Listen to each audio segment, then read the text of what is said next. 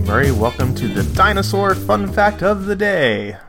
Today's dinosaur is Parasaurolophus.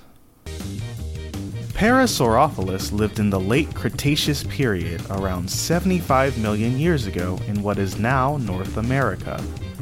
Fossils have been found in Alberta, Canada, as well as Utah and New Mexico in the United States of America. The Parasaurolophus was first described by William Parks in 1922, two years after a partial skeleton and skull were found in Alberta. Parasaurolophus were herbivores, which means they were plant eaters. The Parasaurolophus could walk on either two legs or on all four. Researchers estimate that the Parasaurolophus was around 9.5 meters or 31 feet in length and weighed around 2.7 tons. Parasaurolophus comes from a family of dinosaurs known as Hadrosauridae that are known for having strangely shaped skulls. The Parasaurolophus features a crest on its head that forms a long curved pipe pointing backwards from its skull.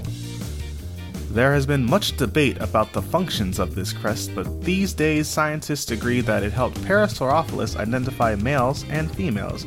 It also increased its hearing ability through acoustic resonance and also helped regulate body temperature through a process called thermoregulation. I'm Jimmy Murray. Thanks for listening to The Dinosaur Show on the Kid Friendly Podcast Network. Music by Kevin MacLeod, executive producer Chris Kremitzos.